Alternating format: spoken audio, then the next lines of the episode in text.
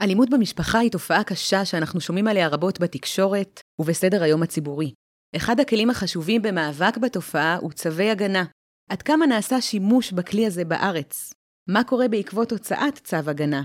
כמה מהצווים האלו מופרים בסופו של דבר? ואילו שינויי חקיקה נעשו לאחרונה כדי לשפר את האפקטיביות של צווי ההגנה? כל זאת ועוד, מיד לאחר הפתיח.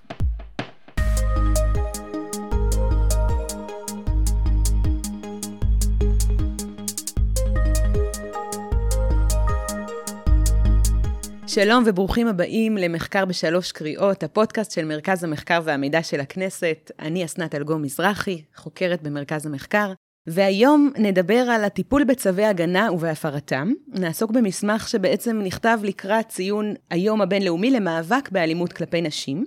ובדיוק בשביל זה נמצא איתנו כאן עידו אבגר, חוקר בכיר במרכז המחקר ומלווה את הוועדה לקידום מעמד האישה ולשוויון מגדרי בכנסת.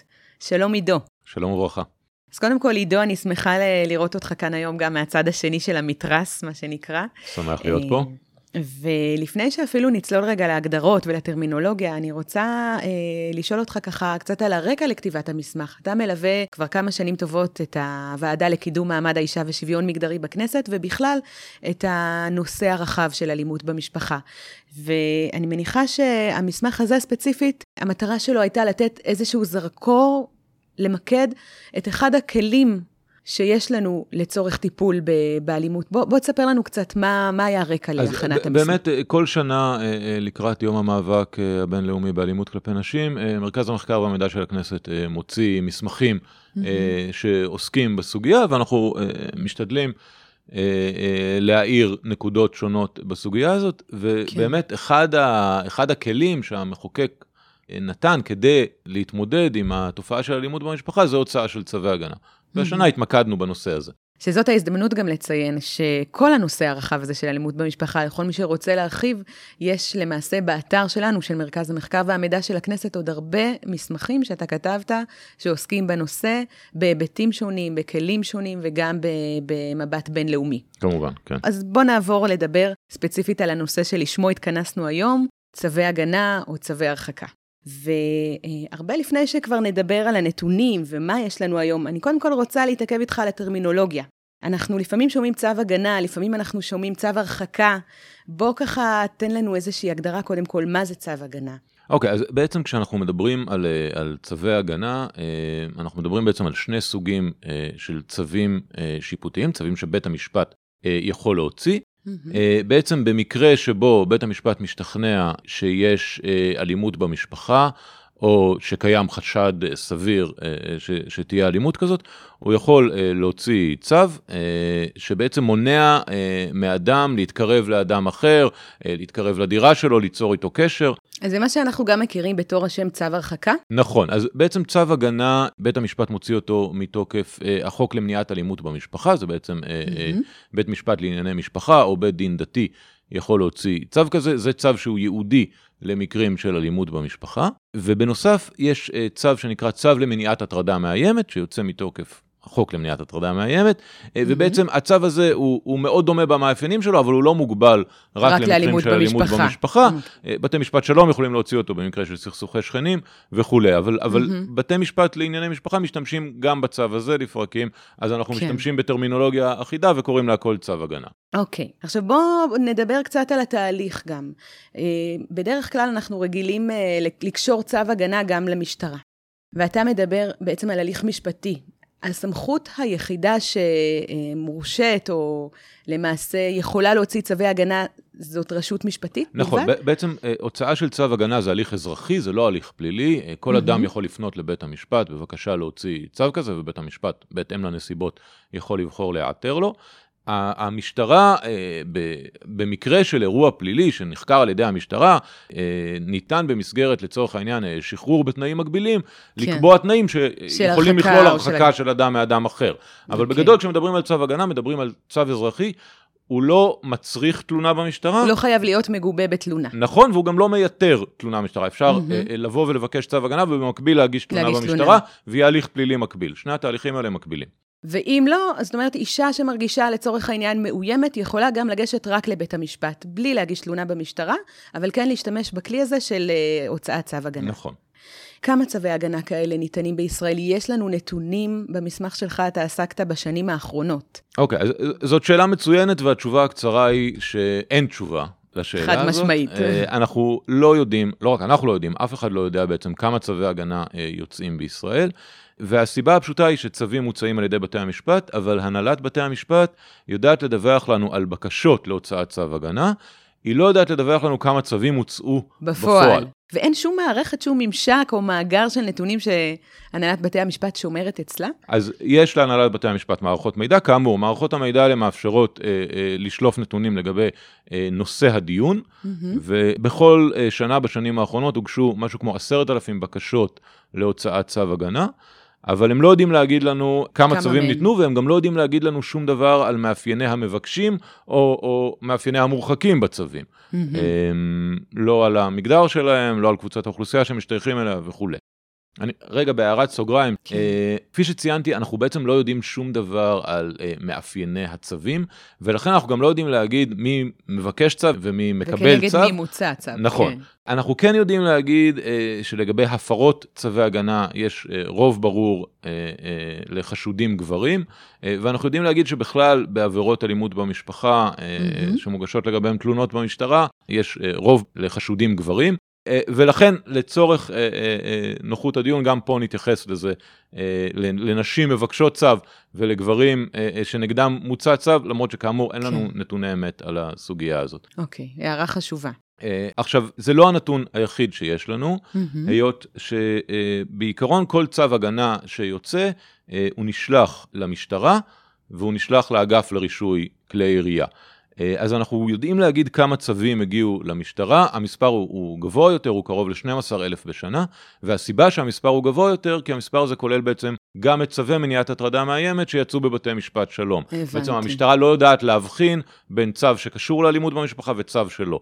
אז יש פה איזושהי הערכת יתר.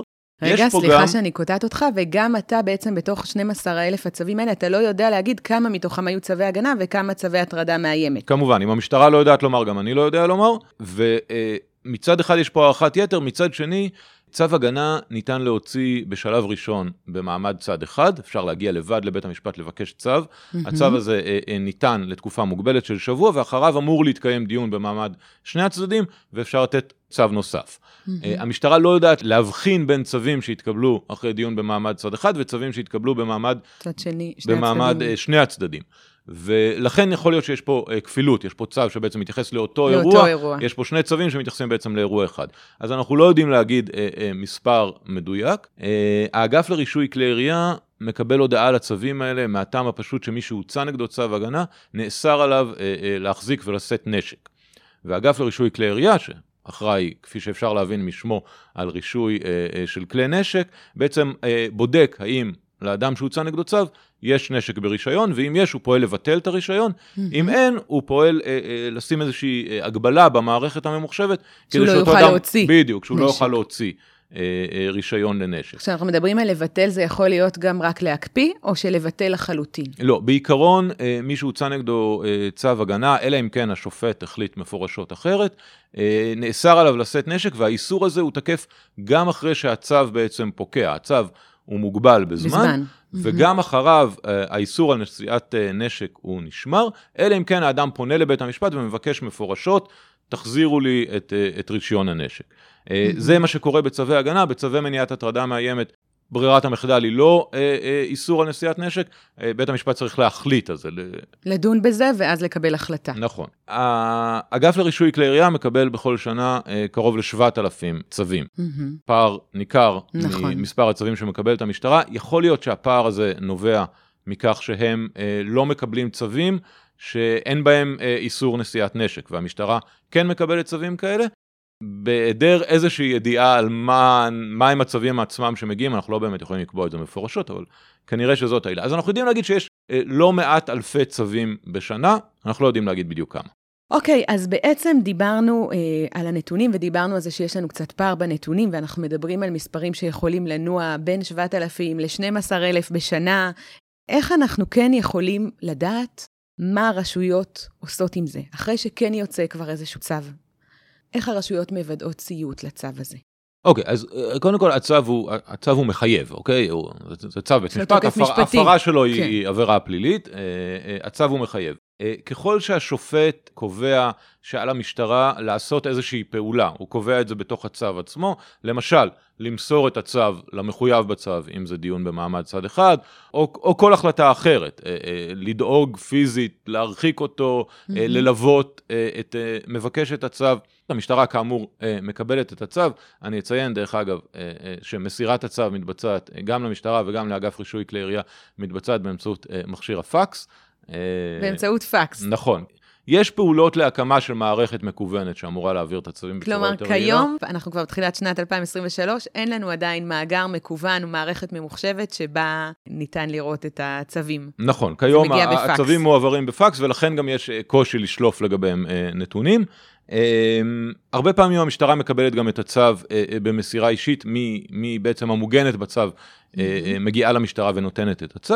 אז המשטרה בעצם פועלת על פי ההוראות אה, אה, שכתובות בצו, לפעמים פקיד בית משפט הוא זה שימסור את הצו למחויב בצו, לפעמים אה, זה יהיה שוטר, הכל בהתאם להחלטת אה, השופט. שוב, אין לנו מידע על התוכן של הצווים, אז אנחנו לא יודעים להגיד מה קורה ואנחנו אה, כאן בפועל. יודעים שהמחויב בצו אמור לקבל את הצו על ידי שליח באופן אישי, במסירה אישית, ולא בדואר או בדרכים כן, אחרות. נכון, הוא אמור לקבל את זה במסירה אישית. אוקיי. אה, בעיקרון, אה, המשטרה פועלת גם היא, אה, בלי קשר לפעילות של אגף רישוי כלי ירייה שהזכרנו, גם היא פועלת כדי לבדוק האם למחויב בצו יש נשק, בין אם mm-hmm. נשק ברישיון ובין אם נשק שאינו ברישיון, ולפעול, אה, לתפוס את הנשק הזה. כן. אמ, אני כן אציין שעל פי מה שנמסר לנו מאגף רישוי כלי ירייה, אה, לא מעט צווים, אנחנו מדברים על כ-3,000 צווים בשלוש השנים האחרונות, 15% מכל הצווים שנשלחו לאגף, בעצם אה, כללו פרטי זיהוי חלקיים, או שהיה חסר מספר תעודת הזהות, ובהיעדר הנתונים האלה בעצם אגף רישוי כלי ירייה אין לו אפשרות לבדוק האם למחויב בצו יש רישיון לנשק. יש רישיון, כי הוא לא קיבל בעצם את כל הפרטים. נכון. ממה אה, זה נובע למעשה, הדיווח החסר הזה? הדבר הזה נובע מכך שבעצם את הצו כאמור אפשר לבקש במעמד צד אחד, ומבקשת כן. הצו לא תמיד, לא תמיד יודעת, יודעת למסור לבית המשפט את הפרטים. אה, הנהלת בתי המשפט, אה, מצידם אין להם יכולת לאתר בעצמם. לאתר אדם. כן. בעצם הגורם היחיד שיכול לעשות את זה הוא המשטרה, אני מזכיר שהמשטרה גם היא מקבלת את הצווים, והמשטרה אמורה לפעול כדי להשלים את הפרטים, וכדי okay. אוקיי. לבדוק האם יש אה, אה, לאותו אדם נשק. אה, לא בכל המקרים המשטרה מצליחה להשלים את... את הפרטים החסרים, ולכן בהחלט יכולים להיות אירועים שבהם המחויב בצו לא נלקח נשקו, או שהוא בכלל לא יודע שהוצא נגדו צו. שהוצא נגדו צו, כי זה לא הגיע אליו. ושאמור להתקיים דיון במעמד שני הצדדים. אה, אז יש את הפעילות אה, לתפיסת הנשק שהיא מוגבלת במגבלות הקיימות, אני כן אציין שנמצא על השולחן אמצעי נוסף, לפחות בתיאוריה, וזה הסיפור של האיזוק האלקטרוני. אה, הצעות חוק של איזוק אלקטרוני אה, נמצאות על שולחן הכנסת כבר תקופה ארוכה, אבל בכנסת האחרונה, בכנסת ה-24, אה, בעצם חלה איזושהי התקדמות יחסית משמעותית, והצעת חוק איזוק אלקטרוני עברה בקריאה ראשונה. ובעצם הצעת החוק אמורה לאפשר לבית המשפט לקבוע שבמסגרת תנאי ההרחקה בצו, אפשר לחייב את המחויב בצו לשאת איזשהו. אמצעי אלקטרוני, mm-hmm. והאמצעי האלקטרוני הזה מתקשר גם עם אמצעי אלקטרוני מקביל שנמצא בידי מבקש את הצו, okay. אוקיי. ובעצם הוא מוודא שנשמר לה... ביניהם מרחק, מרחק לא רק בבית, אלא... אה, גם בחוץ, במרחב הציבורי, במקום העבודה. נכון, כיום האיזוק האלקטרוני שקיים אה, כיום במסגרת אה, של חלופות מעצר, בעצם mm-hmm. מגביל אדם לשהות במקום מסוים. כן, כמו למשל מעצר בית, כן. פה מדובר על בעצם אמצעי אלקטרוני שמתריע כאשר אה, שני האנשים שלא אמורים להיות, להיות באותו אזור במרק... נמצאים אה, זה mm-hmm. לצד זה, אה, אז גם היא מקבלת התראה וגם הרשויות מקבלות התראה ובמקרה הצורך יכולות להתערב, אה, אה, להזניק אה, כוחות ו- ולהתערב. החוק הזה כאמור עבר רק בקריאה ראשונה, זה אומר שאפשר להכיל עליו דין רציפות, כן. אבל זה לא בהכרח מה שיקרה. אוקיי, אז אמרנו שיש לנו נתונים לגבי כמה בקשות הוצאו בשנה, אין לנו נתונים לגבי כמה מהם בפועל אושרו לכדי צו הגנה, אבל כן ציינת שאנחנו יודעים על הפרות. אנחנו נכון, כן אוספים אז- נתונים על הפרות צווים. להגיד שאנחנו אוספים נתונים על לא הפרות, אוספים, זה, זה זה, זה קצת הגזמה, אנחנו יודעים אה, לתת נתונים, היות שהפרת צו הגנה היא כאמור אה, עבירה פלילית, וככל שמוגשת תלונה למשטרה, אז אה, יש לנו אה, מידע נתונים. על, אה, על התלונה הזאת. בעצם הנתונים על אה, הפרות צווי הגנה, הם מתמקדים בהפרות צווי הגנה בין בני זוג, ולא באלימות כלפי ילדים או אלימות אחרת. כן. אנחנו יודעים להגיד שבכל שנה מוגשות משהו כמו 700 תלונות על הפרת צווי הגנה, וכפי שציינתי, אנחנו יודעים להגיד שכמעט 90 אחוז, 88 אחוז מהחשודים בהפרות האלה אה, היו גברים. כן, זה אנחנו כן יודעים להגיד, ואנחנו יודעים להגיד על 700 מדי שנה.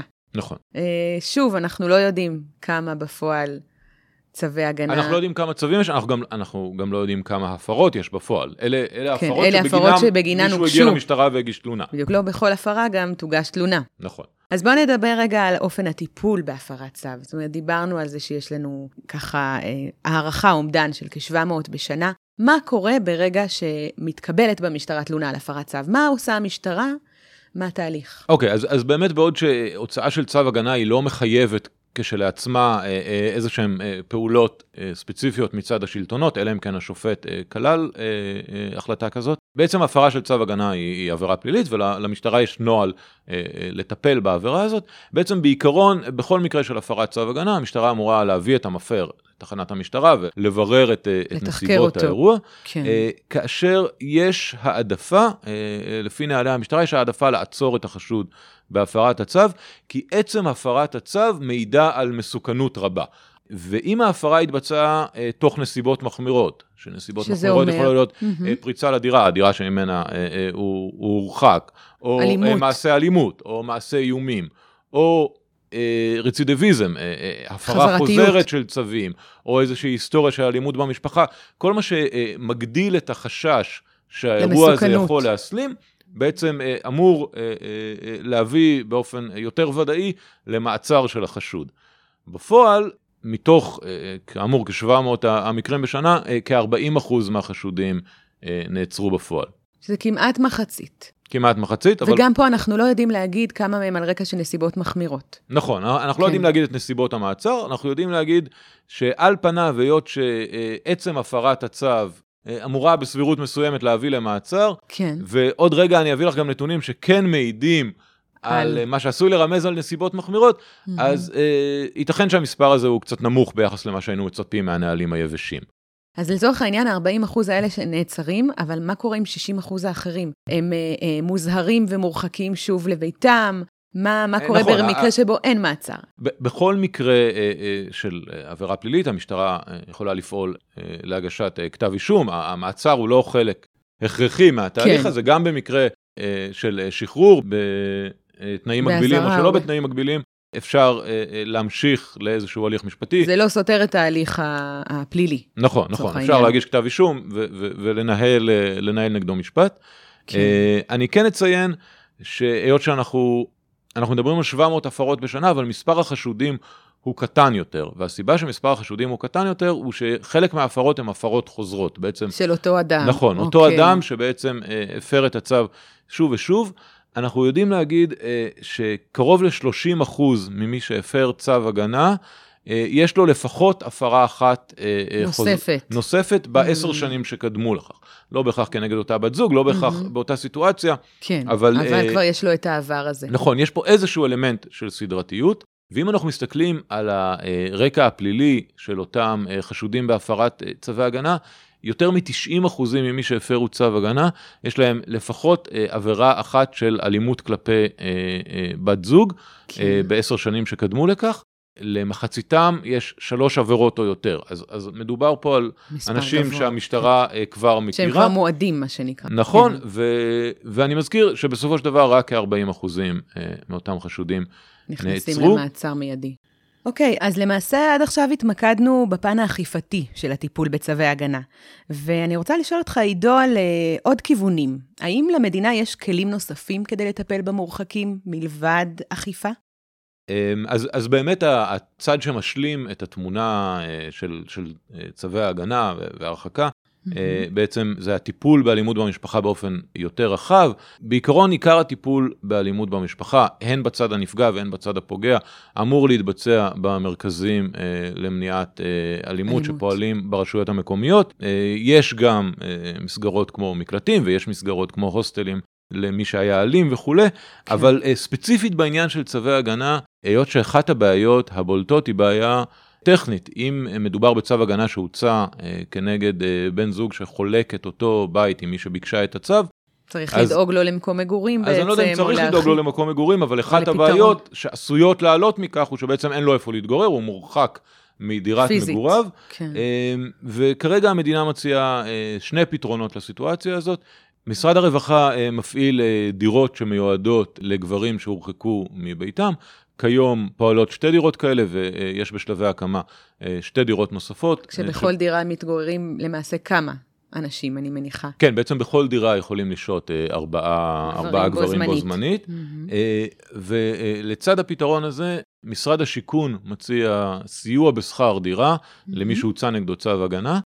סכום הסיוע הוא כמה מאות שקלים, הסכום הזה גם לא עודכן שנים ארוכות מאז שבעצם יצא הנוהל, ולפי הנתונים של משרד השיכון... מתי אגב יצא הנוהל? מאז שנת 2004, ובעצם על פי הנתונים שמסר לנו משרד השיכון, השימוש בפועל בסיוע הזה הוא מאוד מאוד מוגבל. הוא מאוד נמוך. אז אנחנו לא רואים שימוש ניכר בפתרונות דיור, אני אציין שמשרד הרווחה הפעיל כבר בעבר אה, דירות דומות, והוא כן. בעצם סגר אותן בגלל, בגלל אה, שלדבריו לא היה, לא היה ביקוש. Mm-hmm. אז לא לגמרי ברור עד כמה יש פה צורך, אבל כאשר עולה הצורך הזה, אה, הפתרונות האלה הם קיימים. נקוד... הם קיימים, אבל הם עדיין נקודתיים, זאת אומרת, אין לנו כאן איזשהו הליך מובנה או משהו כוללני שיכול נכון, לתת מענה. נכון, ובכנסת הקודמת, בכנסת ה-24, עבר תיקון לחוק האלימות במשפחה, תיקון 18 mm-hmm. לחוק, שבעצם קצת ניסה לשנות את התמונה הזאת.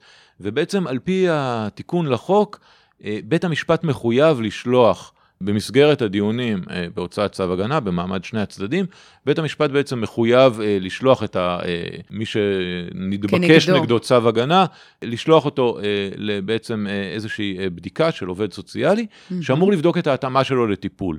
לתוכנית טיפולית. נכון, ובהתאם okay. אוקיי. להמלצה של העובד הסוציאלי, בית המשפט יכול לחייב את אותו מורחק בצו, אה, אה, להשתתף בטיפול במסגרת התנאים של הצו. התיקון לחוק עבר, והוא היה אמור אה, להיכנס לתוקף אחרי דחייה ב-15 באוגוסט 2022. 22. בפועל, כשכתבנו את המסמך בנובמבר אותה שנה, שלושה חודשים לאחר מכן... הוא עוד לא נכנס לא.